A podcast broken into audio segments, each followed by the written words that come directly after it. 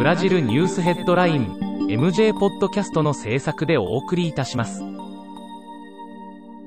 ブラジルニュースヘッドラインはブラジルの法事紙日経新聞の配信記事を音声で伝えるニュース番組です。ブラジルの社会政治経済に関する記事の見出しのみを抜粋してお伝えします。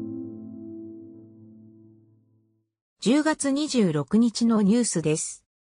24日、ブラジル国家衛生監督庁は、ドリア知事が推進する中国製ワクチンコロナバッグの中国からの輸入を認めた。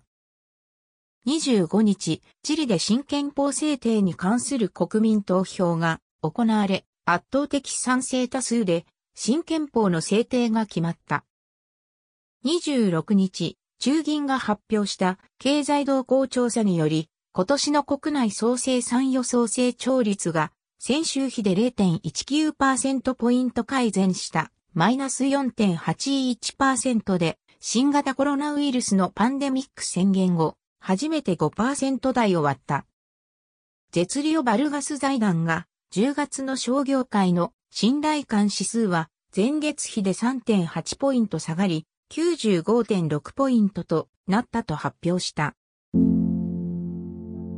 日経新聞サイトでは最新のブラジルニュースを平日毎日配信中。無料のメールマガジン、Twitter、Facebook、Instagram から更新情報をぜひお受け取りください。ブラジルニュースヘッドライン